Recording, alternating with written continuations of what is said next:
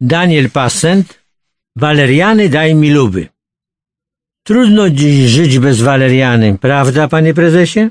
Młodsi czytelnicy mogą nie wiedzieć, że w dawnych czasach były to popularne krople na uspokojenie, ulubione także przez koty. Jeżeli ktokolwiek starszy miał w rodzinie zmartwienie, sięgano po walerianę. Dzisiaj bardzo by się przydała, bo jest nerwowo.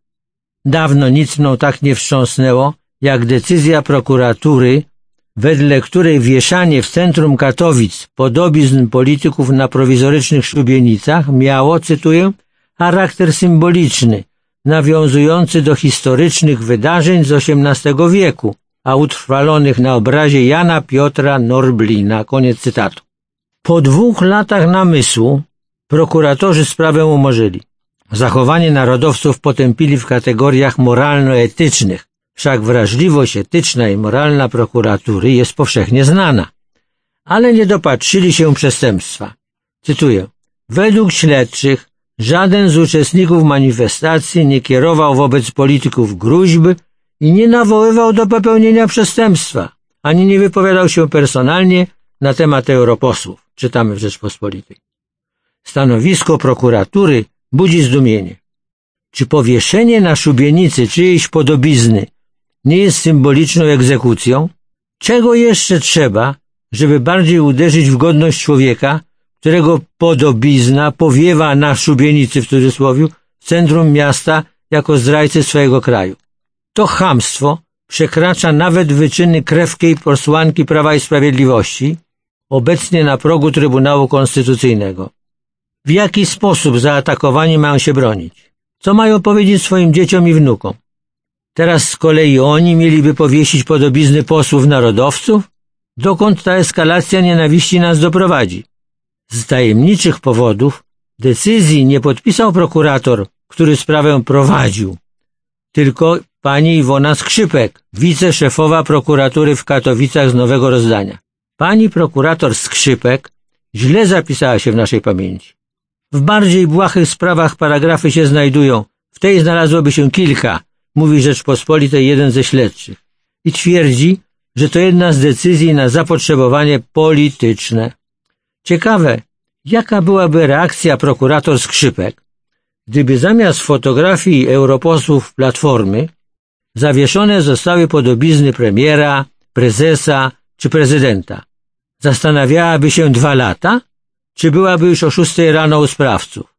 Trudno sobie wyobrazić, by decyzja prokuratury została podjęta bez zgody Zbigniewa Ziobry, który i tak za nią odpowiada. Dzisiaj akceptują nienawiść. Jutro przed wyborami będą mieli usta pełne wspólnoty i jedności. Bez Waleriany trudno żyć. Kiedy Prawo i Sprawiedliwość było w opozycji, biło na alarm z powodu słabości państwa z tektury i na kolanach. To miał być jeden z argumentów na rzecz zmiany władzy. Do głosu mieli dojść państwowcy. I doszli. Cytuję. Marian Banaś jest państwowcem o wielkich zasługach. W szanującym się państwie odbierałby za to, co zrobił, najwyższe odznaczenia z rąk prezydenta. Z zarzutów wyprodukowanych przez Kitela i jego wyznawców zostaje wielkie nic. Koniec cytatu. Pisze Romuald Szeremietiew w tygodniku sieci. Nie brak tam w jego artykule takich określeń jak sfora, która poszła za kitelem, jazgot, podłe sztuczki, nie dać się zakrzyczeć tłuszczy. Ostatecznie jednak Kaczyński i Mariusz Kamiński dali się zakrzyczeć tłuszczy i wezwali Banasia do dymisji. Takiego państwowca i do dymisji. Jest to jedna wielka kompromitująca kompromitacja państwa polskiego. Banaś zajmował kluczowe w kraju stanowiska sekretarz stanu, wiceminister i minister finansów, pogromca mafii VAT-owskiej, szef służby celnej, szef Krajowej Administracji Skarbowej, prezes Najwyższej Izby Kontroli, a to już jest wyraz najwyższego wtajemniczenia. Ktoś mu tę rolę powierzał. Jednocześnie wloką się za nim samym niejasności finansowe, które po półrocznej weryfikacji znalazły się wreszcie w raporcie CBA. Nasuwają się pytania. Dlaczego tak późno? Od czego jest państwo? Od czego są osławione służby na czele z Mariuszem Kamińskim jeśli nie od tego, by powstrzymać triumfalny pochód Mariana Baśna, Banasia. Raz po raz wielkie afery odkrywają dziennikarze, a nie rozmaite agencje ku temu powołane, które kosztują miliony. Jeden dobry dziennikarz potrafi więcej prawdy ujawnić niż pięćdziesięciu funkcjonariuszy. Gdyby rządzili nami ludzie z klasą, to teraz, kiedy już nawet CBA kieruje sprawę do prokuratury, premier Morawiecki mógłby napisać list dziękczynny do Bertolda Kittela z TVN24, który całą sprawę ujawnił.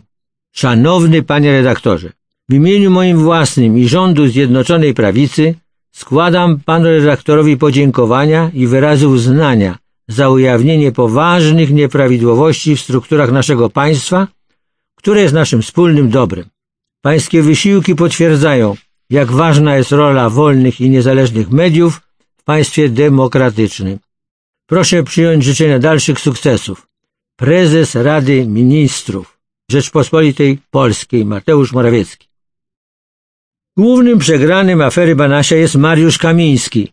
I to on, w tak zwanym szanującym się państwie, powinien stanąć przed Sejmem oraz przed mediami.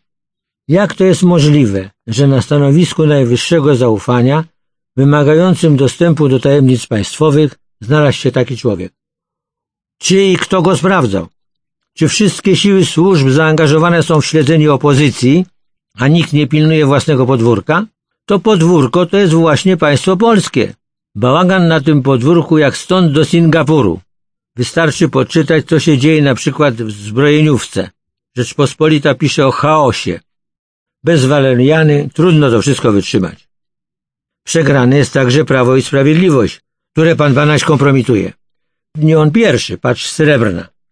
Obiecano wzmożenie moralne, pracę, pokorę i służbę a dostaliśmy doktora Marka Chrzanowskiego, którego Duda powołał do niewidocznej, fasadowej Narodowej Rady Rozwoju.